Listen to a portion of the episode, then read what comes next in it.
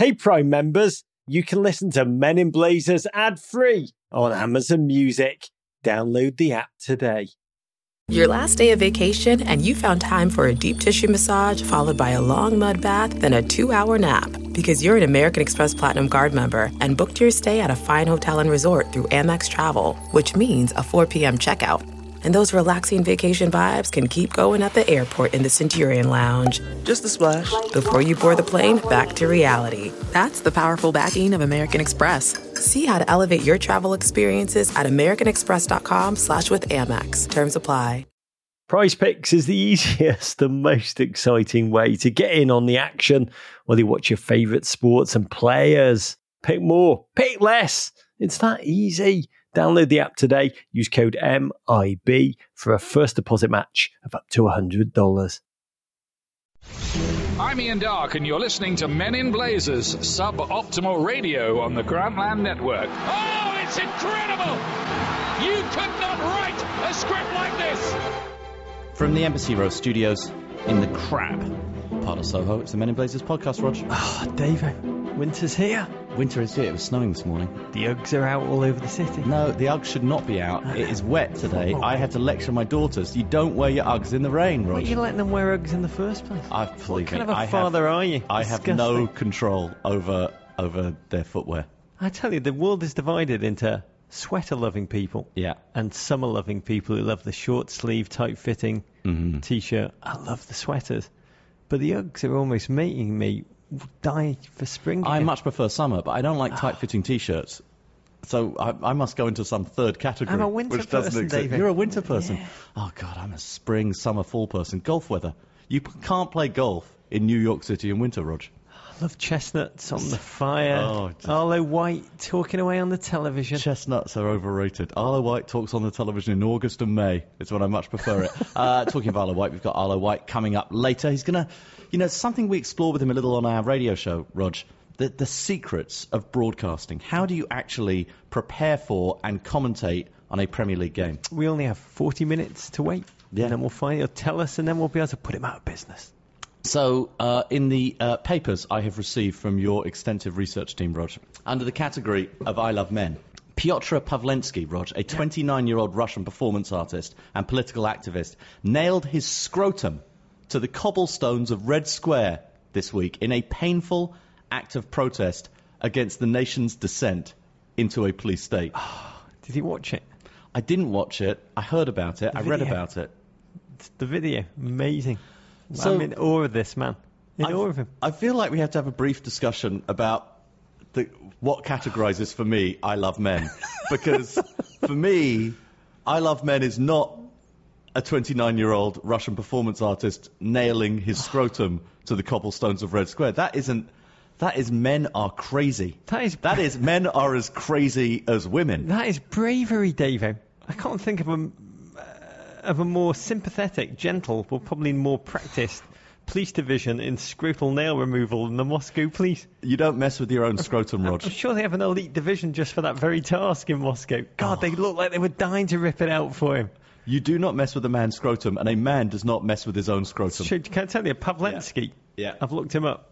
His work involves bodily public actions to protest power mechanisms. He previously sewed his mouth shut to protest the arrest of Pussy Riot, Uh-huh. and then he lay naked on barbed wire to prote- protest other harsh laws. Someone needs to give him like oil painting set or some watercolors or something.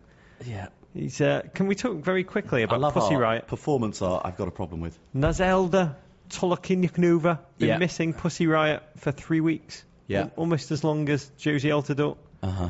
But a massive concern, Dave, I have to say, in a country about to kick off the Winter Olympics. Yeah. And the 2018 World Cup. Yeah. Whenever NBC promote the city, the Olympics are in. I think about you saying the American word for football. Soccer. Sochi. Sochi. You, they should hire you, Sochi. Dave, just to do the V8. Soccer. Ah, I don't know. I don't know, Rog. Well, that is. I do love men. I just want to make it very clear. I love men, but not for any performance art related. I think he's a man's reasons. I'll tell you, this for me Watch is performance video and art. tell me what he's not This is performance art, Rog. The uh, Guinness Book of Records have contacted us to see if we will mount a world record attempt at Joe's Pub On December 9th. Yeah, what would be the world records that would be attempted? I don't know. It's we've, I've got to say, I'm quite honoured, Davo, that Yeah. they've reached out to us. Major part, I think, of both of our childhoods. Yeah, both the Guinness us grew Book up watching. Uh, number one, we used to buy the Guinness Book of World Records. Every we used year. to get it for Christmas every year.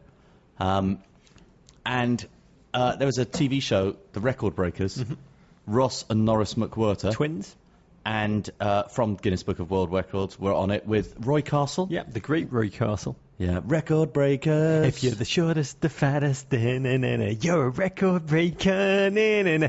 Yep, the IRA sadly killed one of them They at Worters. did, The other one carried on without him. yeah. Can I say, I, as a child, I was mesmerised by uh, the retired Indian photographer Shridhar Chillal, who didn't cut his fingernails for 50 years. Oh, I remember that. I remember exactly that photo. There was a photo. photo of him.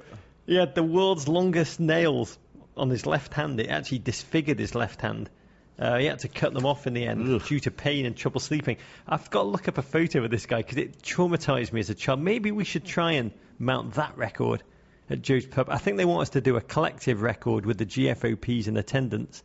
Anyone who has an idea, any GFOPs who have an idea, send it in. We will try and break that record. Yeah, big show today, Rog. We're going to rumble through uh, all the games that matter from this So weekend. many. Almost all of them, Yeah. actually. Uh, we're going to grapple with your Ravens. They like it when it gets cold outside on the ledge. And we're going to welcome GFOP Arlo White back onto the pod. Now he's all grown up as NBC's voice of the EPL, or the BPL, as they like to call it. Uh, Rog, so 11 38ths of the way through the Premier League season. That does not reduce. No. It only goes the opposite of reduce. It goes up to 22 76s, but it's 11 38ths. Um, It's preposterous. we've got like nine teams, eight teams within five, six points of each other at the top of the Premier League. And we've never seen a situation like this. 11. I don't remember a situation like this. 11 38ths into the Premier League. Let me ask you this, Dave, as a television man. Yeah. to me, the Premier League, the flipping narrative, the storylines, they're becoming so preposterous. It's starting to feel like a writer's room on Homeland Series 3, where they know the narratives jump the shark, but they're just pressing on grimly for syndication.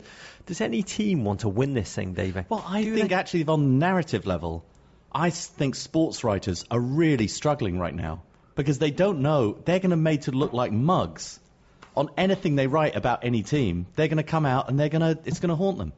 It's very very difficult to write anything declarative about any of the top teams in the Premier League. Yep. A lot of people, Manchester United, starting to make people look like mugs from the weekend. Well, let's One look at them. Nil versus Arsenal you know, Arsenal, their first big test since they went five points clear. I think we said last week that squeaky bum time is starting early, and they certainly played like it, Rog. A re energized United.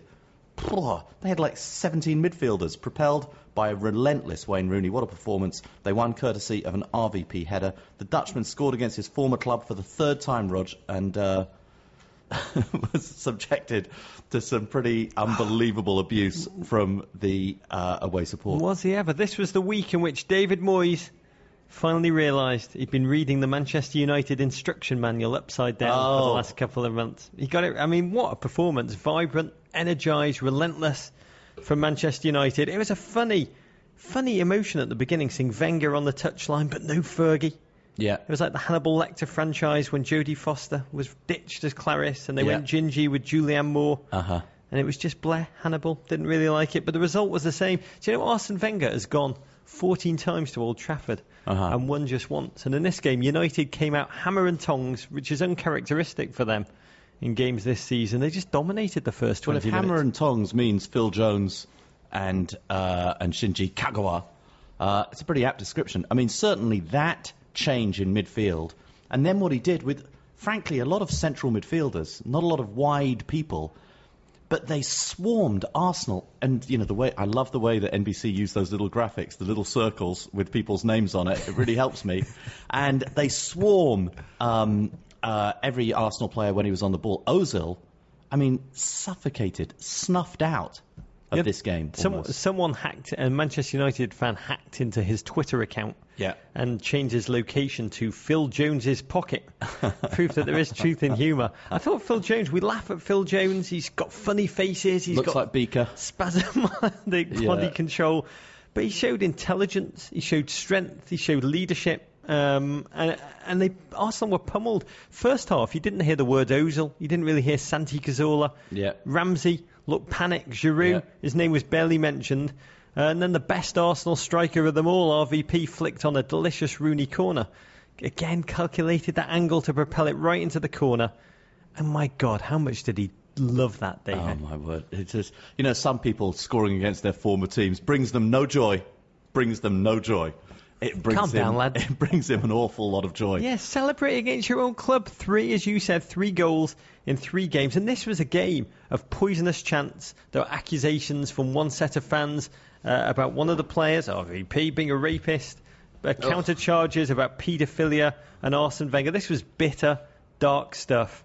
And before the game, Davo, Wenger claimed that Robin Van Persie will, quote, always be an Arsenal man. That was his quote, always an Arsenal man.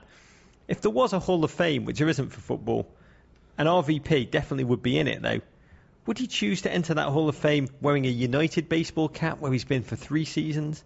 Or would he don that Arsenal cap eight seasons? That's where he became a legend. Well, he might just choose Holland. Might be easy to go in as Holland. But frankly, after those chants from the Arsenal fans, I mean, he's not going to go in as a convicted rapist from the Arsenal mob. There's absolutely no way. Um, Arsenal, flat, rattled, sluggish, passes uncalibrated. I mean, United did play really, really, really well. Arsenal did lack their usual guile. They had 60% of possession. They did so little with it.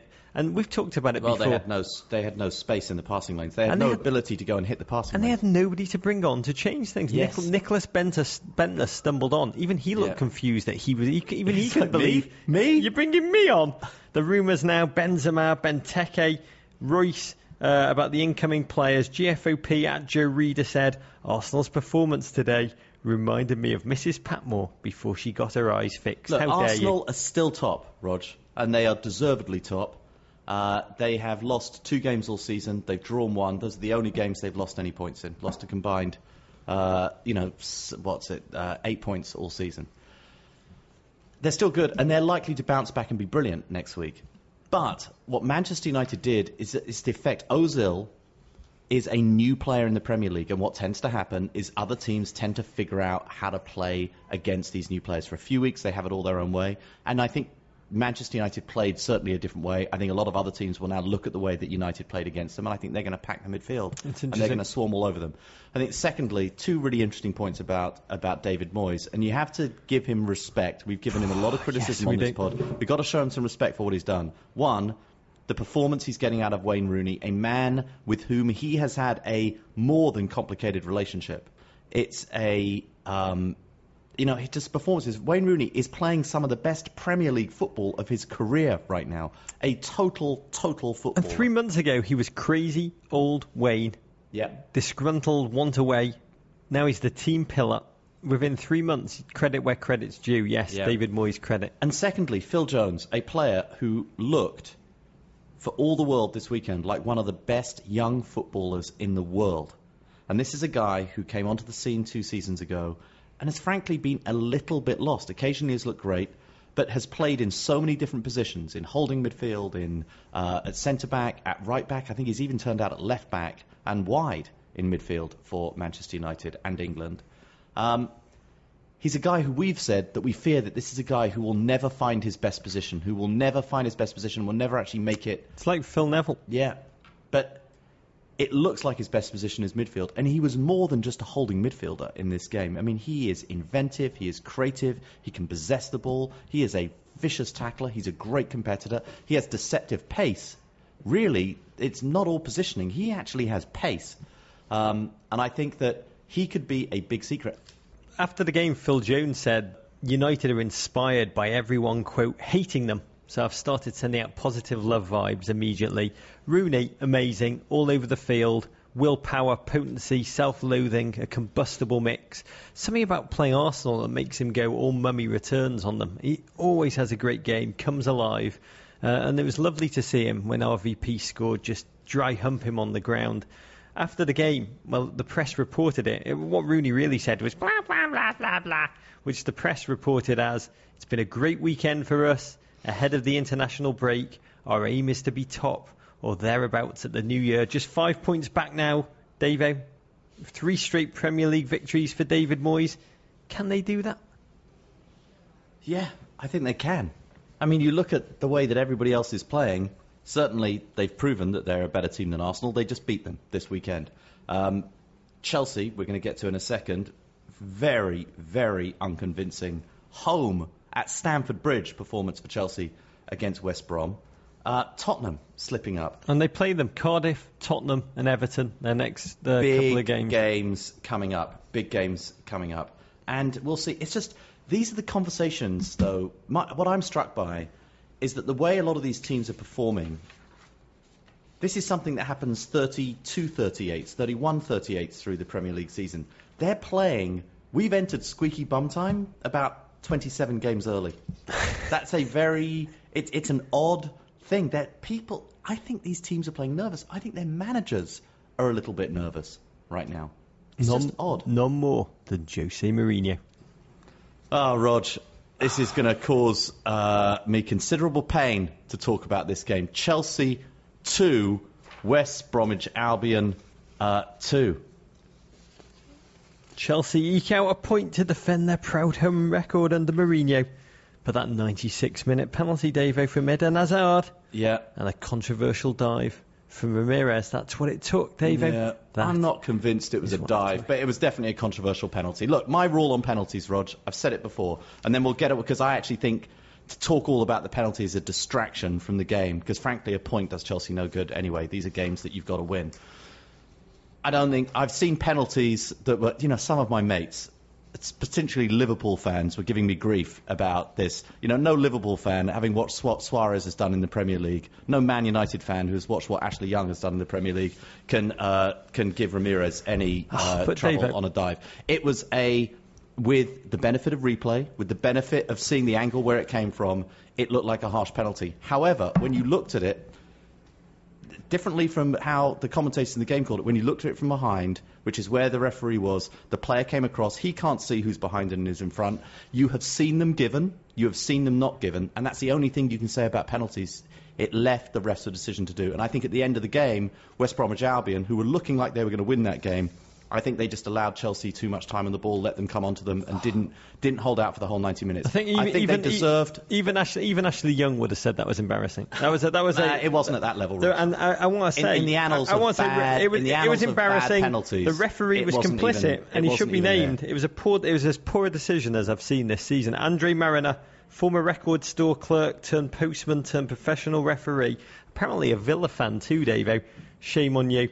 Frederick Douglass's quote came to mind, Davo, when I watched it, where justice is denied, where poverty is enforced, where ignorance prevails, and where any one class is made to feel society is organised conspiracy to oppress, rob, and degrade them, neither persons nor property will be safe. But let's talk about the game. communist. I think that you've seen way worse decisions in the Premier League. You will see way worse decisions this season given on penalties, and I will point them out on a weekly basis when they are given. Uh, having said that, Andre Marriner had a very, very poor game. And this sort of leads me to one of my other things, is in when I said that this, you know, this is already like the end of a season, not like 11 38ths of a season. Referees are very early in the season, week after week after week after week, making or not making very, very big calls which are affecting the outcome of a lot of games. Mm-hmm. And there's just a small part of me that thinks that the referees, there might be some great referee conspiracy in a season when there's great parity, that the council of referees in their black hats And their that they, cones, that they like to cone wear, hats. their cone hat, their cone hats that they like to wear, might have got together and said, well, maybe we'll decide the Premier League season this mm-hmm. year. Maybe we'll decide who Con- wins it. concussion is it. getting too much press. We must insert ourselves. Let's not let anybody get too far above or too far behind. Let's get eight teams all within five points of each other with two games to go in the season. We could actually have eight games.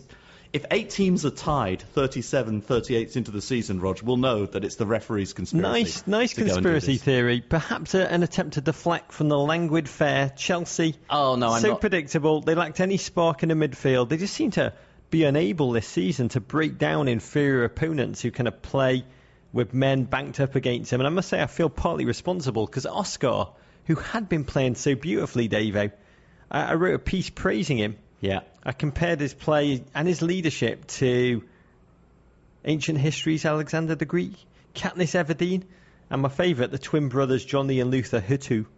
And I got hundreds of angry tweets from Chelsea fans saying, How dare you compare Oscar to the Hunger Games powerhouse? But no one took me to task for comparing him to a pair of 11 year old cigar wielding guerrilla fighters from Burma. I have not read the piece. I do need to read the piece. I've heard several people have emailed me and told me how fantastic it is. Look, Oscar was fine in the game. I think this is the this is the thing I'm struggling with as a Chelsea fan right now. Chelsea have barely had a decent performance in the Premier League all season. In fact, I would say that Chelsea's best performance was one that they were so vilified for, which was the away nil-nil draw at Manchester United, which at least was a workmanlike performance about which felt to me at the time like they were fighting a campaign to win the Premier League. Chelsea's inability week after week to play even their most creative, almost committed football, Rog. Just look at the difference in the way that Chelsea played football in the final 20 minutes of this game when they were two, when they were 2-1 down versus the complete lack of commitment and lack of energy that this team has showed two weeks in a row in the first half of their games. agree. They're not even really going out there and trying very hard. It's as if they feel that they are better than their opposition when they walk out on the field. By the way, I agree because the only surprise when they went 2 1 down was that there was no surprise. Chelsea used to be so potent. Sessegnon broke through the middle, rattled them, rolled the ball at Cech, who fumbled it, known in the trade as Joe Harting it into the net. yeah, totally. Peter Cech, my mate Michael Cohen, huge Arsenal fan, used to say when Peter Cech was playing, it was as if Chelsea took the field with a 1 0 lead. But the way he fell, it reminded me of my 74 year old father falling over in the back garden. Yeah. I mean, it may be time for Peter Cech. It may be time Shane Long heading home a rebound as John Terry watched on flat footed. Um, Well, three defenders watched on flat-footed, and Peter Cech just stayed on his arse. I mean, it was it Stamford was a, Bridge, Stamford Bridge, eerie, like a quiet car on an Amtrak train. Yeah. It's very, very odd, I David. emailed my uh, my nephews and gave them part of the blame for the loss for making not enough noise. There are only two of them, but it was it was. You're right. There's no atmosphere in that stadium. The players aren't, frankly, inspiring any atmosphere. The first half performances again and again have been listless, listless, except in Europe. In Europe, where they're playing much better football, they seem up for it on a midweek night. They don't seem up for it in the Premier League right now, and that has to be concerning. Um, Yeah, Look, you look at the individual performances. Individually, everyone played fine. Um, I do think that the goals were uh, somewhat opportunistic, but there are going to be opportunistic goals, and when you're playing a little bit listless and you give teams belief that they can go, and frankly, for a team to have belief under a Jose Mourinho Chelsea team, for a team like West Bromwich Albion to think that they've got a shot of beating Chelsea at Stamford Bridge and frankly should have beaten Chelsea at Stamford Bridge. And the fact that it was a draw, not a loss, to me makes no difference whatsoever. It was a massive loss of three points in a week when Arsenal lost to Man U, and they should have been catching up, and they should have been doing it. Steve Steve Clarke agreed. He said, "I'm sad, I'm angry, but I'm very proud." Is Yeah. what he said. It's words I'd. Albion deserve a lot of credit words I'd love on my played. tombstone, Dave. I'd Yeah. love them on my tombstone. Mourinho in his post-game comments, Yeah. he, he looked like he uh, he just had a fight, by the way, with Jonas Olsson. Uh, called him a Mickey Mouse defender. Two guys squared up to each other. He looked like a man who'd been sleeping in his car for 12 nights straight. He was battered, puffy-eyed, haggard. He looked like a man who'd been following the David Moyes beauty regime. And he used to look so suave, Davo. But when I look at him now, all I can see is bubbles from the wire. And yet, and all of this, and all of this said, and I think we have to mention um, that you know Chelsea fans who are going to insist that the second goal should not have stood because of the foul that was committed on Ivanovic in the in the in the last half. Let's not forget the goal that Chelsea scored against Arsenal last season, which exactly the same thing happened in the build-up. You cannot be calling back and discounting goals because of fouls that happened, you know, 30 seconds before in the build-up. Despite all of this, Chelsea, who do not, based on that performance, do not deserve to be sitting there with a legitimate shot of winning the title, are sitting still at the front of the peloton, reeling in the lead cyclist who's suddenly looking a little bit out of breath and, and sort of perhaps a little, you know, like there isn't quite that amount of belief that you would have thought a couple of weeks ago. And Chelsea are very, very much a contender. This is an odd Premier League Well, season. let's look parenthetically at the team that have averaged 60% possession, yeah. yet find themselves in eighth. Well, Rod, confusing results. As bad you know, we started on the radio show this week saying who had the worst result this weekend? Was it Arsenal's loss against Man United? Was it Chelsea's draw slash loss against West Bromwich Albion? Was it, you know, we're going to get to everybody else uh, down the table, including your beloved Nigel. But Man City going to Sunderland and losing 1 0, Rog. Um, Phil Bardsley's goal condemns them to a fourth away defeat in six games. They've lost four games this season, Rog. Man City, with all of those players. Uh, New Sunderland boss Gus Poyet hails this as his best win ever. Was this manager, a surprise? Sunderland have won each of their last four Premier League home games against City by one goal to nil. 1 0, Davo. It's the Premier League's version of Dos a Cero. And what redemption in this game for Phil Bardsley. Di Canio, remember Yeah. him? Called him arrogant and ignorant Mm-hmm. after he was photographed posing with £50 notes in a casino. Uh, and then when Sunderland lost the opening game of the season, he Instagrammed great opening day and was suspended and kicked out of training. But now this former Manchester United player is a born again hero. Yeah. I mean, City, new manager, team in transition, $146 million worth of new players. Um, had so much of the ball, but did so little with it. Huge drop off between Vincent Kompany and, and Nastasic at the back. And in this game, Martin De, Demichelis and Lescott. I mean, De, Demichelis' poor decision making just seems summed up by his haircut, this ill advised undershave that suggests he likes Antonio Banderas' performance in Desperado a bit too much. What I don't understand is City have scored 20 in five home games, just eight in six Yeah. games on the road. Do you understand how that can be, Well, David? even Billy Beane said last week on the pod that he doesn't understand, frankly, away form in the Premier League and how teams have such an advantage at home. So I, there's no way I can explain it. Um, It was one of my favourite moments of the weekend. Gus Poyet's face when Sunderland scored. He was Yeah. just in pure shock, as if goals weren't meant to be part of his game plan. yeah, I think that. You know, I've now had three Man City fans, including uh, Mark Television's Mark Consuelos last night, Rog, who have said to me, "Yeah, we're focusing on the Champions League this season. We're focusing on the Champions League. That is the narrative for Man City fans, and perhaps midweek football for this team, for this squad, Champions League and Premier League is too much for them to focus on. But you'd think with the size of that squad, you would think with the uh, the quality of those players. Just look at the lineups before when the game started and they showed the lineups on both sides of the balls. I was like, not in the face, not in the face. But Sunderland have Wes Brown, Dave. He's big, he's bad, he's Wesley Brown, the Yeah. hardest man in all the town. Yeah. Always quite liked him as a footballer as well. Uh, Rog, another unbelievable result to me. Tottenham nil, Newcastle one. Tottenham dominate. They dominated the game. Uh, could not find the net as Tim Krul had. Well, I'm not sure it's the game of his life. He had another amazing game. He was in this kind of form uh, two seasons ago uh, to hold Spurs at bay. Anyone who suffered, Dave, from Yeah. a serious bout of constipation Yeah. will not laugh at Spurs play. Uh-huh. One goal from open play since prohibition was lifted, Uh-huh. around somewhere around Brad Friedel's birthday. He was exhumed for this game. I, I, if, I, if AVB's listening, I'd just add quarter of a cup of chili powder to half a cup of canola oil and make your team drink it. Uh-huh. Maybe a double espresso and a cigarette. Do that. You then re- you really do start to realise how many goals Gareth Bale scored for Tottenham based on uh, how they're performing now. It's true. It's true. They're like Um, a team that's built to craft assists rather than goals. They had 31 shots in this game. Yeah. Nothing to show for it. Newcastle. Suddenly, two wins on the trot. Fantastic win last week against Chelsea.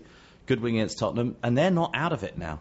Uh, both Newcastle and West Bromwich Albion sitting just behind in a second peloton, leading a second peloton. Uh, Wheels within wheels, pelotons within pelotons. We should say about Krul. What a blinder. 14 saves. Yeah. Uh, the one from Paulinho's header. Oh, he looks like a student who's about to hit 7 Eleven with a bad case of the munchies. but he played this game like he was the love child of Hope Solo and Johnny Bench. Yeah. When he's on, I think he's the best goalkeeper in the Premier League. When he's on, He's the most doleful. because he's a, he's a, unlike. I and I think that uh, De Gea is the best shot stopper in the Premier League, but Krul is to me a total goalkeeper, uh, and a pretty phenomenal, phenomenal, uh, phenomenal player. Interesting times for AVB, David. Yeah. The, the concussion, the Lloris handling, taking on Spurs fans, and then starting to stagger in the league. It's going to be very interesting to see how he handles this pocket of turbulence. And if he learned anything from Stamford Bridge and the mishandling of the press, I think the next couple of weeks are, are time to show that. It is the first time since before he came to White Hart Lane that there's been any rumblings from Spurs fans. About their play. Yep. Uh, They're all saying, since Clint Dempsey left, we can't score, man. I know. What's with that? It's been a love affair until now. Uh, Liverpool 4, Fulham nil, Rog. Fulham, oh, ooh, their uh, abject lack of quality. Liverpool surging confidence, Rog. Uh, led to a, another slaughter. Two goals from Luis Suarez takes his tally to eight goals in six games. Rog, you just got back from Liverpool. I did. You were over there talking to Stevie G, Stevie G. talking to uh, Daniel Sturridge. Great guy. You didn't talk to Suarez. No, he's not really talking to the media. He talks to the Uruguayan media. Uh-huh. But I talked to Brendan Rodgers. So the, the little the little trick of impersonating a Uruguayan member of the media didn't work. I don't have enough stubble. Um, Stevie G, lovely guy. Yeah. Uh, Daniel Sturridge talked beautifully and passionately. What an engaging guy. Can I just say, his reputation and the reality, two very different things. Talk with real passion. I think the video will be up. Uh, it'll be Does on he ESPN have a bad FC. reputation, Yeah, I think, Daniel he's, I think his reputation is as somewhat of a mercenary, a sulky. He's a uh, Christian. Uh, he's a he good is. Christian he's, gentleman. he's a selfish strain. I mean, he's a lovely, engaging guy. Loves America. Uh-huh. Adores the basketball. Loves the Brooklyn Nets. Uh-huh. Um, and he talked about how frustrating it was to be at Chelsea to get five minutes a game, to feel that he had to come on and dazzle. Not completely L- true. Led to the chassis, but no one in the press a lot of games. wanted to talk to him. He said, you know, when you're not playing well or you're on the bench, you don't really get a chance to, to say your mind. So he was on great form. And I will say very quickly, Brendan Rodgers, a lovely guy, very confident guy, amazingly confident. I did ask him the big question. Uh, the self-portrait. You asked him about that. No, I asked him about was uh, the self-portrait behind him while you're interviewing. Him? He has him? two people who carry the self-portrait behind him before he enters the room. All hail, Brendan Rodgers is about to enter the room. bugles. Um, no, there were no. I was a bit Good, disappointed. But I asked him about the envelopes. Yeah. And what did he say? I said, "Who was in the envelopes?" And he said, "There were no names. There was no names." When I heard that, Dave, it was as if the Berlin Wall just fallen for a second. time. Santa Claus doesn't exist. It- that's exactly what it felt. like. I felt devastated. I also asked him why he wears black all So, the time did on the he then sideline. say there were no names? Then why did he do the envelopes if there were no names in them? because he likes us talking about him. He told me he didn't like being Liverpool. He said um, I, I asked him what he learnt about uh, himself by watching the show. He says I didn't like it. I'm a very private person. Um, I, I know it was great for American supporters, but I don't like being intruded and people seeing my private life. And his hands? Did you just He's look a- at them the whole time? He's tiny in general. He's a very small man, a very so amazingly small man. Did he gesticulate at you with his hands? with his little fingers. With his little you know, I sat arms? super far away from him, Yeah. so I so I could reduce his range and not be intimidated. Um, can we have a quick word about Luis Suarez? Yeah, this was just Fulham, a team who seem less and less interested in Premier League football. Um, but my God, Liverpool playing with such passion. Suarez is Premier League joint top scorer despite missing the first five games. Eight goals in six. Ten shots he had in this game, the most of any player this se- season. Here's a question no one in football's asking, and I don't know why, Davo. What was in Ivanovic's blood that has propelled Suarez to superhuman strength? Wow, that's a good question. It's like Spider-Man's life changing Wolf. after a bite. Do you think some, there was some wolf I think it's in more- Ivanovic's blood? Some sort of snow wolf? I think it's like Peter Parker. It's like he's he's acquired the agility and proportionate strength of an arachnid. I think it's the only logical explanation, David. But it's not like he's transformed into a different person. He is just even more Suarez-y I don't know. than he was before. He's just more Suarez-y. I don't know. He's not a different form Do you know what I feel sorry for? Yeah. Daniel Sturridge. Because He says he, tel- he they have a telepathic relationship. Uh-huh. That's a heavy cross to bear. Can you imagine seeing inside of Luis Suarez's mind? yeah, Be like seeing inside of Ryan Seacrest. that's like Harry Potter and Voldemort. I wouldn't wish it. His scar hurts. Do you think Sturridge's scar hurts? Constantly. I'm about to receive the ball from Suarez. My scar is hurting. That's so genius. Now you tell me I should have asked him. Yeah. God damn, there were no names in the envelopes. After all that. Well, Roger, a team playing like they have absolutely no idea that they're 11.38 through the Premier League season, Roger, in squeaky bum time. Southampton, 4-1 devastation of Hull. Uh, they continue to ignore the doubters, playing such attractive football, climbing the table with a stellar performance from New England heroes with very un-English names, Adam Lallana, Jay Rodriguez, and Ricky Lambert. Yeah. Going to win the World Cup, David. I'll tell you, with We those are. three, Yeah, we keep waiting for Southampton to fail, and they are yet to show any sign of a wobble. Yeah. Collective team play surging in their veins. And Lallana, goal in which he skipped through the gut of Hull City's defence like Olivia Newton-John in her prime. I, I don't know what you think about these call-ups. I love them. They're so richly deserved. You, Into you, the England, yeah, they've just been called up into the England team. you always say it's part of England's Rodriguez. plan to call up. Yeah, guys with foreign names. Yeah, they're not just got the foreign-sounding names that set them aside as English footballers. It's Yeah. also another key trait. They're actually bloody good. Yeah. Three or four, three or four of Southampton's next games are against Arsenal, Chelsea, and Manchester City. Yeah. Though the City game is at home, so that should be an easy three points. Yeah, I'm going to be at the Chelsea game. That's the uh, Sunday after Thanksgiving. Massive game. Uh, going to be there. I'm, I'm really, genuinely looking forward to seeing Southampton play football. Uh, just looking forward to seeing that team. it's like in back the in their prime of the Yeah, 70s. I know, just really amazing. When they were such a good team. When you got a red and white striped team in Subbuteo, vertical stripes, they always were Southampton. Always. Before Sunderland, before Stoke, before anybody else, Southampton was the team you thought they were, Lawrie McMenemy's Yeah. Red and White Army. without a doubt. Uh, Rog, hate to bring it up. Crystal Palace nil. Nigel nil. Yeah. Disappointing point, Rog. A drab draw with uh, bottom of the table Palace and Distin and the fans going at each other at the end of the game. What the haps? I, you know, Back-to-back goalless draws Yeah. for Nige. Their fourth of the season. I have to say, watching this game, I felt like one man and one man only. Peter Pavlensky, nailing my own scrotum to the cobblestones. That's why was, that's why we opened with Peter Pavlensky because it's all about your scrotum. I don't like to reduce everything back to football because there's serious stuff going on in Russia. But when I watched that video of him doing it, Yeah. oh, it's what it felt like for me. Palace kept their team behind the ball. Everton just had no urgency and little know-how to break them down. We passed, we didn't move. The game was like a Luke Bath, and frankly, Crystal Palace had the better chances. One quick note on this team: Crystal Palace, their fans are incredible Yeah. shirts off in the cold, Yeah. man breast to the fore, cheering their team from start to finish, even though cheering for this Crystal Palace team is like cheering for the future of the US Postal Service. uh, uh, what, the one thing that really perturbed me, my fellow South Londoners. Lane. Baines, Yeah. ah, is passing, crossing, free kicks, terrible. Made me worry what was on his mind. I spent last Thursday morning with Roberto Martinez, and I said to him, um, one of the questions I slipped in was, is Leighton Baines going to remain an Everton footballer after the January transfer window? And he said, it's hard. He's such a charismatic, wonderful guy, very optimistic man. He said, it's very hard to talk about the transfer window. It's like asking me, he goes, if it's going to be what the weather's going to be like tomorrow. And I said, we're in England, we're in Liverpool, Roberto. It's going to be rainy tomorrow. And he patted me on the cheek and he goes, no, it's not. It's going to be sunny. It, Wow. it rained, David. it did. It rained. It did. Yeah, but not on Roberto Martinez's head. Yeah, Leighton Baines. I certainly I saw the end of that game and saw free kicks that you thought, oh, he's going to slot it in the top left. Do you know, not even clearing the wall. Worried, Rog. worried, like him. worried he's got He Manchester like- United on his Oh, mind. didn't like the Bradley Wiggins comments from the uh, from the opposing fans the other day. The Bradley Wiggins comments got to him. Um, and Lukaku, this feels like the kind of game where Lukaku would just bully the opposition uh, centre backs to go and do, and strangely sort of uh, neutral. Yeah, game honestly, look, it looked like we had Tracy Chapman playing up front in this game, talking about a revolution. Sounds like a whisper.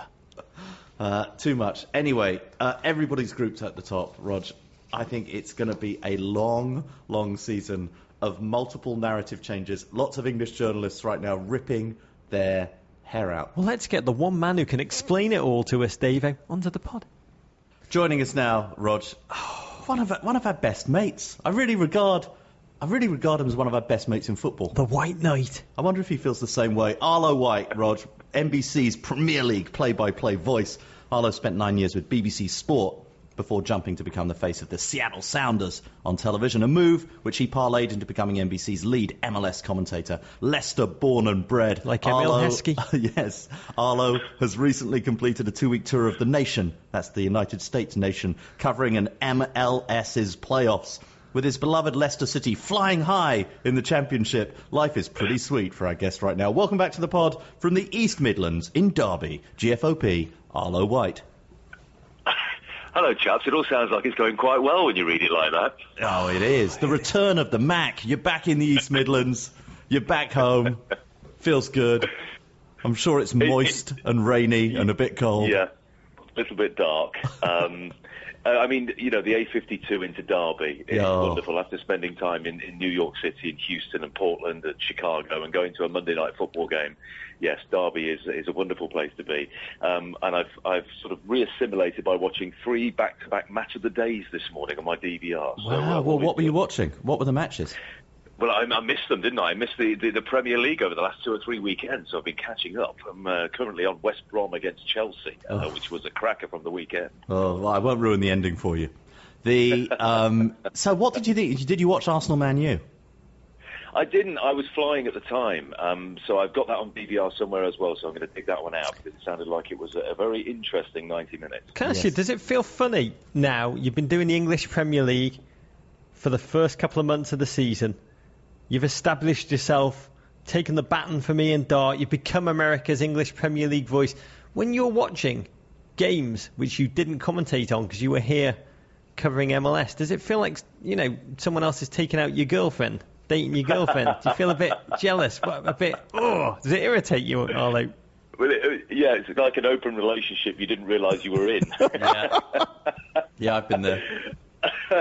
um, it was a, it was a strange uh, experience. I felt a little bit displaced, and um, uh, I was in a, a different universe for for a few days because when you when you're involved in Premier League or any event, if you're doing the Olympic Games or the World Cup, you become enveloped by that that entire event, and you, you go into the bubble of it, and you, you you struggle to see outside of it. So for those 12 days that I've just come back from from the States, I was in the MLS bubble because I had to uh, catch up an awful lot on things that I'd missed. But yes, it was a slightly odd experience. I, I felt I felt I felt I was being too timed a little by Graeme Le Saux and, and Lee Dixon. So uh, I've been on the phone to make sure that our relationship is still smooth and I'm still their num- number one in their Well, by the way, where, MLS, getting back on that beat, do you approach the task differently in terms of narrative? Um, that's a good question, Rod. I, I, I, a little, I suppose, um, because I suppose MLS, in terms of its national, um, uh, you know, uh, the, the national consciousness, that in terms of the storylines and a lot of the players, they're not known perhaps to the, the lay football fan in America. So I think a lot of our information for those games comes from our meetings with the players and the managers beforehand because the access that we get is absolutely phenomenal. I go to bed the night before a game with both starting 11s. The stickers are done. They're, they're on the they're on the bedside What? table. You go to bed the When night wa- before with both starting 11s on. Are we breaking news here? Caligula! That's amazing Portland, work. Portland was wild, guys. wasn't it? Lord White of Leicester. he, take, he, he's, he takes his work very Very seriously. He takes no pleasure I in go to bed with both starting 11s. I'm very fair. No, but it is different. You get access. What you're saying is, is you get so much more access to the players and their coaches and Yeah. their game plans and their background, and that, of course, affects your preparation for the games. Yes, because you you can pick their brains. Whereas you know, uh, in the Premier League, I think the storylines are obvious, guys, aren't they? Because people are talking about them, and the newspapers are writing about them all week. So you've kind of kind of got to reflect what the the national mood and the national conversation is. Whereas you've got a bit more license in Major League Soccer. There are there are storylines that, that people in the game know about. But if you find some little nuggets of information from the players or the coaches that you find interesting, and you think other people will find interesting, then you can kind of dictate it yourself somewhat. We, uh, you mentioned stickers, Arlo, and we're very keen to hear about your methodology. How you, I mean, Dave drew out of you on our serious show the sticker fact, but Uh, that, that- that you prepare for all of your games by preparing stickers on every single player in the starting 11 and the reserves, and that's what you consult in formation during the game. That's right. And I believe a mean, board the- the- held up by a young eunuch is the way you described it on the radio show. Do you use the eunuch in the US or is that just in the UK? we, we have we have a team of three in the UK. Good, yeah. Um, and not, not they're not allowed into the states. I don't know. Yeah. They couldn't get visas. We, Yeah. they, they were turned away at JFK. Yeah, well, you, Uh, we violent send past. them packing Violent away. past. Very disappointed they were.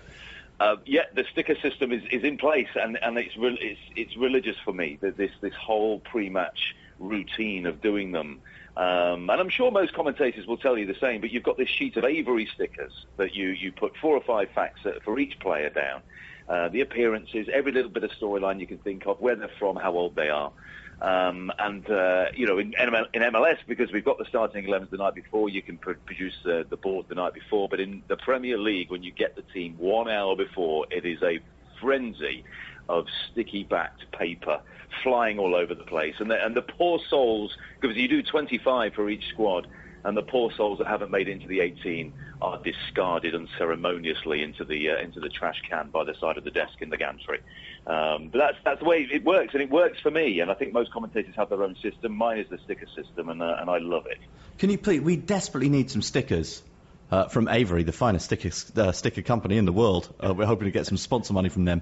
Um, uh, we'd love some of those sets of stickers, even the stickers you're thinking of discarding. They might even have more value than the first team stickers. We'd love to uh, give to have a competition. Were you a stamp collector those... in your youth, David? Oh no! You sound like one. No, they may have never. more value the ones that Arlo's going to discuss. No, I'm a capitalist. I like money, but no, no, I'm not a stamp. Collector. Can you take a photo, Arlo? Is what I guess we're saying before the next game that you do. We want. Should we? These things are works of art. They need yeah. to be seen. Like Damien Hirst's. I can do that for you, and I shall do it from the Ernst Happel Stadium um, next Tuesday night in Vienna ahead of the Austria against the USA international friendly. How about that? Oh, USA.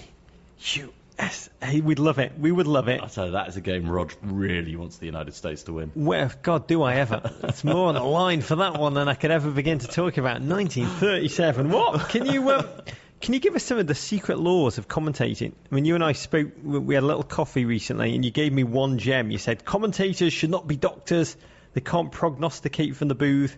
You, said that you started about rules that are etched in stone that good commentators know should never be broken.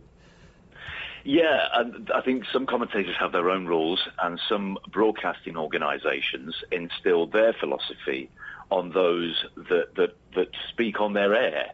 Um, and I think it was something that, that I thoroughly agree with um, in terms of uh, not speculating about injuries because we're not doctors. So from a gantry that can be 70 yards away from the action, I always have a little chuckle to myself when I hear somebody in a booth saying, well, it looks like a groin injury or a grade two hamstring tear. Um, I, I, find it fascinating that anyone could diagnose that from 70 yards away who doesn't, who isn't a qualified doctor. So Isn't there a famous Olympic incident of this? There was a famous Olympics incident, yes, I think around the early 80s when somebody speculated um, when a female athlete went to the ground, and I think it was Ingrid Kristiansen, the Norwegian, the great Norwegian runner from, oh, from yesteryear, runner. who had had problems um, uh, with her uh, ovarian cysts leading into the Olympic Games, which is obviously a very serious situation. And when she went to ground, the, the commentator immediately screened that, that, she was having problems with her ovarian cysts, and the summariser, the analyst, said, yes, it's definitely an internal injury. And they must have been 80 yards away, and how would they, it was such a sensitive situation. Anyway, it's such a no-no to do that, I think. Uh, let's leave that to the, to the trainers. Um, when when Szczesny next goes down, I want you to turn to Graeme Le Saux and be like, "It's ovarian cysts, Graeme." so how do you? It's a classic case. So how do you view how do you view commentators and analysts viewing referee refereeing decisions? Because something I notice quite a lot, not on your broadcast, Arlo, but something I notice quite a lot in watching football, is very often even with the use of slow mo, it's very, very difficult for analysts. Once they have stated that they think something was or was not a foul, or was or was not a penalty, despite any evidence to the contrary of their opinion, it's very difficult for them to uh, recycle back from that point. Yes, and, and, that's why I'd always say wait for the replay first. Um, unless you are absolutely sure, and there is no question in your mind um, what has just happened there. Wait for a replay because replays can reveal something very embarrassing potentially, um, and it's very rare that you hear someone say, "I hold my hands up, I was completely wrong." Now, my my view on it is, and my approach to it is, and this is what I, I said um, numerous times in the United States whilst covering MLS and, and uh, various other games, was the the way that a, a game of football is officiated by one referee and two what were linesmen, what are now assistant referees was devised in the year of the Battle of Gettysburg in 1863. Yeah. Good battle. Now, the, the world, Great the battle. world has moved on. best.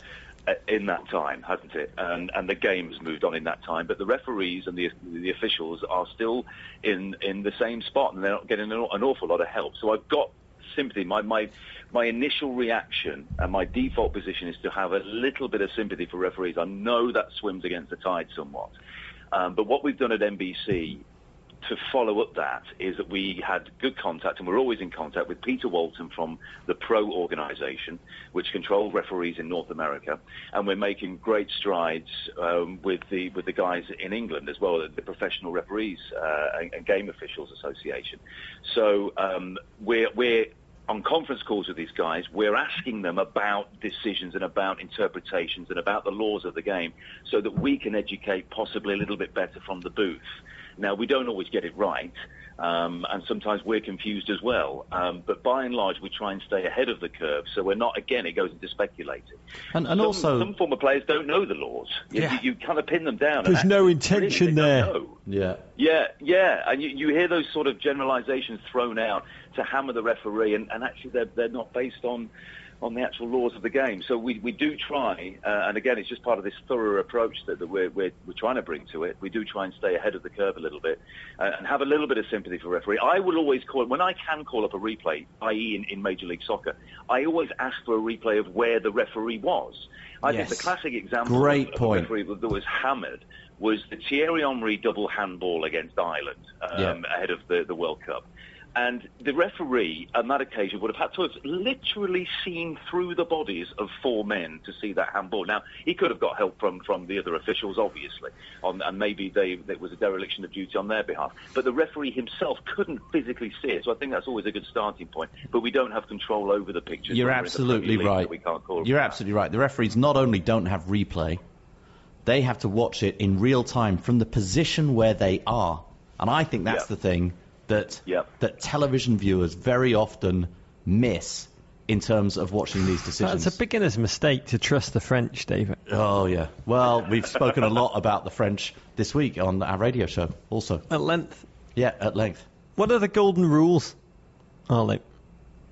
Well, we, we talked about uh, not speculating about injuries. I, I don't know whether you, you'll appreciate this one. The word unbelievable is banned. because if it's unbelievable, it didn't just happen, did it? Surely. So um, our, boss, and I, and I concur, is not a fan of the word unbelievable. So Can that you is use from- how about from the lexicon unfathomable? Can you use unfathomable? I think unfathomable, and I did just to test the water once about a year ago. Say barely believable, Oh, good. and and it passed muster actually. That was fine. What happens word if you say unbelievable, Arlie? So- Are there, are there electrodes involved? What happens if you say unbelievable? Yes, yes, someone does flick a switch, um, and th- things do go blurry and, and hot for about five seconds. Um, So that's a yes, golden rule. Uh, What's another golden rule? I love the golden rules. The golden rules, they're the two ones that are sort of hammered into us, I think. Um, and, and again, I do agree with the philosophy behind them. Um, other ones, uh, if I'm speaking during a replay, um, it had better be for good reason, uh, because that's the time that the analyst really sort of earns his corn, if you like. That's, that's his time to, to describe what's going on. Well, to, to describe the why not not what you can see. Well, he's hit it from 25 yards and it's gone over the bar because we can see that. Um, and this is what Lee, Lee Dixon and Graeme Le Saux are so good at: is, is pointing out something in a replay that you didn't know, or, or the reason why that, that just happened. And Tim Howard. Yes, and Tim Howard as well, who I thought was good at that as well. You know, um, so if I'm still speaking during a replay, then um, then there, there better be good reason for it. I, I try and get out as soon as I possibly can. You know, like on a goal call, you try to you try to sum up and contextualise what you've seen as, as quickly as you possibly can. Lay out a little bit, let you hear a bit of the crowd noise, and then the replay comes on, and that's all for the guys to, to analyse why that just happened. What so you- uh, I'd probably get a slap wrist if I started talking over too many replays. What is your drink or snack of choice pre-game, half-time, after the game? Um, DK, our producer, always comes with a bag of Percy Pigs. Um, and they've become. Do you, do you remember the old sweets, the Percy Pig? Have you Yeah. been in America too long? I- I yeah, don't no, know. do remember them. Just Do describe them for our American audience. Well, they're, they're like a soft, soft candy in the shape of a, a pig's face. Uh, they're very sweet, give you a bit of energy. They're they're delicious. They're they're highly addictive. Yeah. Um, and if I don't have at least four Percy pigs before going on air, then we've got a problem. So uh, DK, David Kane, um, he he started it, so it, it wasn't my fault. This wasn't my own obsession. Uh, he brought Percy Pigs to the first game, and now that's a tradition. Um, but we always, I always have to have a nice strong coffee. It's getting colder every week, uh, and maybe a banana at half time. But Oh. other than that, yes. Do you have milk Other in your that, coffee? No hard and fast rule. Milk, cream, Sugar? Tiny little dash of milk and two sugars, please. Interesting. Wouldn't have taken Arlo White for being a two sugar man. Do you warm your voice up beforehand? Oh, that kind of thing. I know some commentator like Martin, oh, Arlo White. that Martin, would be a good way to do Martin. Martin Tyler has a very kind of exact regime to get that vocal nodes into place before he says hello and welcome to the Apple Stadium. Do you go through any kind of vocal warm-ups? Not really. Does he really? Does he go through a warm up? Oh, He says oh, low White. The um, I, his I go, voice back, I is go to the back different. of the booth and shout "unbelievable" at the top of my voice. 10 times to get it out of Unbelievable, unbelievable. His voice it- yeah, is you're right, quite different. It's ruined that song for me now, Mark. Because that's Yeah. one of my favourite songs by EMF, and I saw them in concert. And now, I- whenever I hear that song, you're unbelievable. I'm thinking, really, Really? Really? Because then you wouldn't could be- exactly wouldn't be true. Wouldn't have actually happened. That's so funny. Yeah, I know. You get into a dangerous territory if you start analysing song lyrics uh, based on their validity. I mean, you and I both as kids are like, we both spent time taping ourselves commentating games. I mean, I just spent a lot of my youth with a radio tape player, that old kind of 1980s technology, commentating on a fictional game which took place in my mind, in which Everton always thrashed Liverpool 5 0 in my little high pitched voice of, and Bob Latchford, they can't stop him, there's no stopping Bob Latchford. Um, y- you, I sounded very much like Stevie Gerrard's normal talking voice, actually. You took it one step further. You actually would go to games and tape yourself live. But like, how, can you believe your job is now doing what thousands of kids dreamt of doing? No, I can't. I, and and the the 14 or 15 year old me that used to go down to Filbert Street, uh, the old Leicester City Stadium, which is sadly now a, a parking lot and student apartments, um, with this tape player, um, and it was a it was quite a nice Walkman. It was a Walkman recorder. Um, with the TDK like C90 tapes that used to go in there, double-sided, 45 minutes each side, perfect. Yeah. Uh, it, it- unless there was a lot of stoppage time. Oh no, enough to take you across the whole nation of Belgium in a car, a double-sided C90. Done it? Yeah. Do you still have any of these tapes, Harley?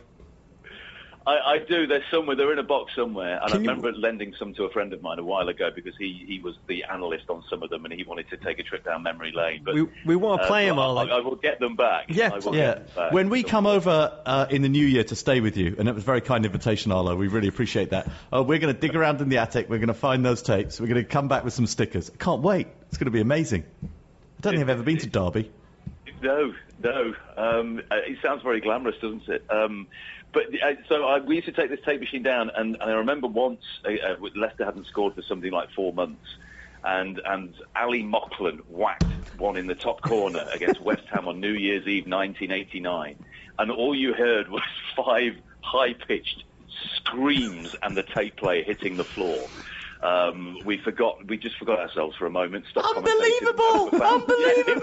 Unbelievable! I think I'd had I too just many love Percy that. pigs that day. Leicester hadn't scored for four months. That was football in the 1980s, right there. So good. Brilliant. Get the Percy pigs out. Arlo, thanks so much. Uh, it's a joy having you on the pod, and we've said it before. We've said it to you many times before. We just love your work. Love listening to you. You elevate this game for uh, fans in the United States, all GFOPs. Just universally positive feedback through our people. You, you're the male Rebecca Lowe. Yeah. Well, that's all. That's all I can aspire to. That, Yeah. That'll do me for now. Rebecca is absolutely terrific. Yeah, you get more close-ups. Uh, Lord uh, Lord White of Derby or Leicester. The White Knight. The White Knight. The White Knight. Uh, thank you so much. What's your next game? Uh, the next game is that Austria-US game next That's the. Tuesday, and then we're back into uh, into action with your boys at West Ham, West Ham versus Chelsea, and Man City Spurs. So straight back into it with some crackers. Looking forward to that. Well, we God, can't big wait. You games. bring in so much joy to so many people, Arlo. So thanks for joining us. Yeah. Well, I've got to say, it's, it's a pleasure to do it on behalf of all the all the fans in the in in the USA. It really is a dream job, and thank you, chaps, for your continued support. It's always a pleasure. Well, be careful in Austria. There's still a war on. Thanks, Arlo White. Thanks, mate. Take care. What a man, Rog. The word that shall not be uttered. Unbelievable! Unbelievable! Unbelievable! Now, we're adding that to the end of the pod from now on. That's another new word. Unbelievable! It's so good. Okay, Rog, on to the Ravens from Dan Kaplan. Dear Rog and Dave, I've often wondered why top tier footballers worldwide, not named Beckham, aren't put in as many positions to publicly speak, whether on TV, being interviewed, or otherwise. There isn't a top professional athlete in any major American sport I haven't heard speak a ton of times. Yet after all these years, I've no clue what Wayne Rooney or Rickie Lambert's voices sound like, for example. Maybe Leighton Baines loves to smoke Longbottom Leaf and drink ale at the Green Dragon. I wouldn't know since I've never actually heard him speak. The focus, at least in the BPL, uh, leans heavily on the coaches, a player's purpose to get from the cameras to protect their mythic status, or to perhaps protect themselves from the dumb things they may spew. It seems in the US the dumb athletes never lack for camera time. Could the difference be cultural? Well, it's the construct of American broadcasting. They have wisely edited these guys out. Simon Kuper wrote a great article at the Financial Times a couple of years ago where he analysed the biographies of Ashley Cole, Wayne Rooney, Jamie Carragher, and Stevie G, Stevie Gerrard, who most of them left school essentially when they were 11. They're not that bright. But um, I, I once had my worst moment as a broadcaster was when I had to do a, an in store in Boston with Manchester United, and they sent up Evra, Wayne Rooney, Macheda, and Rafael. And I was told that I could ask two questions only of Evra, no more, no more, because he'd get angry if I asked him more than the others. Um, so I opened with a question to Evra, whose first language is not English, and he answered beautifully like a poet. And then I asked Macheda, I said to Macheda, when did you know you were going to be a professional footballer? And he just smiled, looked at me and goes, am I a grown-up professional footballer? And I was like, okay, can't really get on with you. I said to Rafael, a beautiful, I can't remember what the question was. I asked him a question, and he leant into the microphone in front of a thousand people and said, no English. So Rafael, no English. Macheda clearly off his marbles. And then I went to Wayne Rooney, asked him a question. and He goes, and I speak English. I'm from the. I could not understand a word this guy was saying. So I asked Evra the second question, answered it beautifully, like a French poet. Looked over. Rafael smiled at me. Macheda's eyes were boggling. I asked Rooney another question, which no one could. He mumbled into the microphone. This program was meant to go on for 40 minutes. I knew people had driven from all over the New England area to meet mighty Manchester United. After four minutes of the program, I leant into the microphone and just said, "Ladies and gentlemen." Your 2012 Manchester United, let's hear it for them. And I ran off stage. They're very hard to understand. I just don't think America's ready, David. From Bruce, I would say that there are some Premier League footballers, your own Phil Jagielka, for example, a wonderful post-match interviewer. Yep. Smart guy. Very, So there I mean, are some. a, a handful, a handful of great guys like Gary Neville, who's Yeah. proven himself to be. Bruce Longacre, the second in Sacramento, California, dear positive and toilet. In my first 10 years of watching the Premiership, I was an agnostic fan, cheering for good matches instead of any come team on, in good particular. matches. Last season, I gave Tottenham a trial run as my team and made it official this year. I am now a Tottenham Hotspur fan. Here is my problem. After years of indifference, how do I conjure the proper amount of hate for Arsenal? As a lifelong San Francisco Giants fan, I know about rivalries and I truly hate the effing Dodgers. Yet, that was built up from 20 plus years of watching games and sharing that hate with my friends.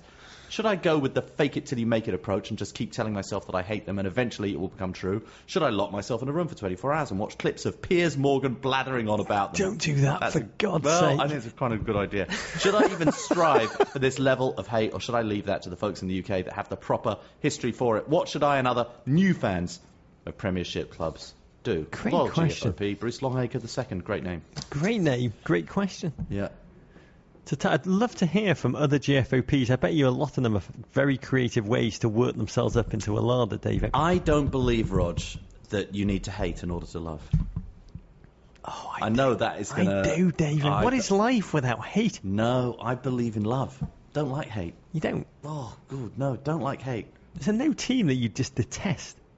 I think if there's any team I detest, it's Arsenal, but not anywhere near I've said this before. I've said this many- actually. They're very often. I really like watching Arsenal play football, and in the Champions League, I will cheer for Arsenal. talk. Uh, I will cheer Mad. for Arsenal in Champions So they League. get more money so they can compete better against you further down. That makes no rational economic sense. I've always said before on this pod that if there was a team with Pol Pot at left back, Yeah. Chair- Chairman Mao at right back, Vlad the Impaler, and Hitler playing as the central defenders playing Manchester United, I would cheer for that team against Manchester United, such is my loathing.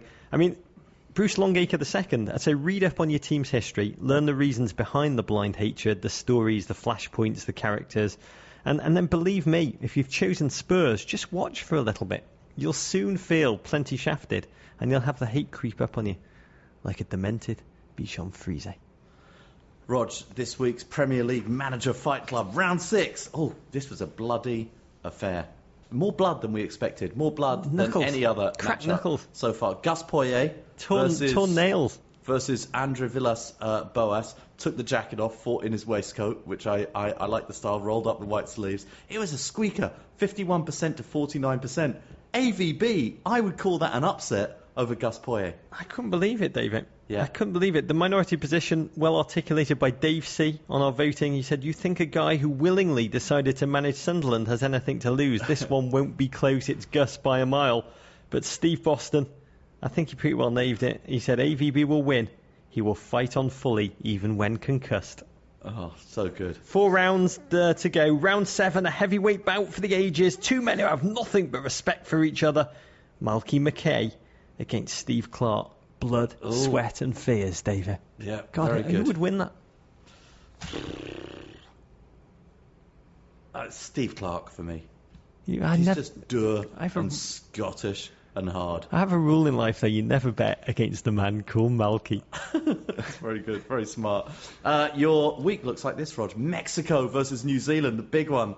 Uh, that is uh, this Wednesday, November the 13th, 3.15 Come on, PM the All time. Smeltsy. on Come on, ESPN. Shane Smeltz. Uh, England versus Chile on Friday, November 15th at 3 p.m. Eastern Time on Fox Sports. And uh, stay tuned afterwards for Crowd Goes Wild. Uh, USA versus Scotland on Friday, November 15th at 3 p.m. Scotland. Eastern Scotland at 3 p.m. Eastern Time on E ESPN2. Austria versus the United States, Tuesday, November 19th, 2 p.m. Do 'em, Eastern, NBC America, do 'em. Network. England versus Germany. God, what is this? Is this just the axis of evil? There's they- still a war going on, Rog. Why is on no one playing Hungary? November 19th at 3 p.m. Eastern Time Duff 'em on up good and proper. Sports. Uh, and then the uh, return leg, New Zealand uh, versus Mexico, Rog, Wednesday, November 20th at 1 a.m. Eastern Time. I'll be up all night for that. I'm bummed we're not going to Wellington, David. I love the All Whites. I Me love, too. love, love the All Whites. Come We're going to take a week off, David. Oh, we are. Yeah, we've got a secret project that we're going to be working on We next do? week in the laboratory conditions. When are you going to tell me about it? Uh, you know exactly what it is. Next week, every night. Oh, I do. Yeah. Next week, We'll, every night. we'll be working very hard next week. Yeah, it does not involve Roger's scrotum and nails. I just want to make that very clear. Uh, Rog, Rise and Pie, Courage. dominate. Stay in charge. War Pig, I've got yours. Venderpunkt. Kung Fu Fighting America. Unbelievable. Unbelievable! Love you, Rog. Thank you for listening to Grantland. To hear more Grantland shows in your earballs, subscribe to Grantland Sports and Grantland Pop Culture on iTunes. Or go to grantland.com and click on podcasts.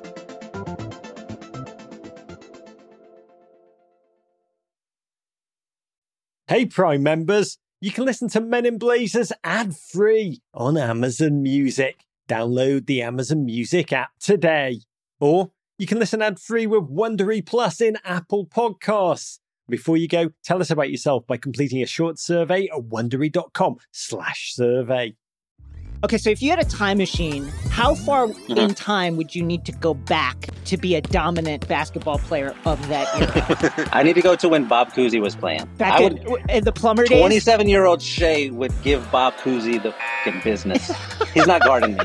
Hi, I'm Jason Concepcion. And I'm Shea Serrano, and we are back. We have a new podcast from Wondery. It's called Six Trophies. Woo! And it's the best. Each week, Shea and I are combing through all of the NBA storylines, finding the best, most interesting, most compelling ones, and then handing out six pop culture themed trophies for six basketball related activities. Trophies like the Dominic Toretto I Live My Life a Quarter Mile at a Time trophy, which is given to someone who made a short term decision with no regard for future consequence. Or the Christopher Nolan Tenet Trophy, which is given to someone who did something that we didn't understand. Catalina Wine Mixer Trophy. Ooh, the Lauryn Hill, you might win some, but you just lost one trophy. Follow Six Trophies on the Wondery app or wherever you get your podcasts. You can listen to Six Trophies ad free right now by joining Wondery Plus.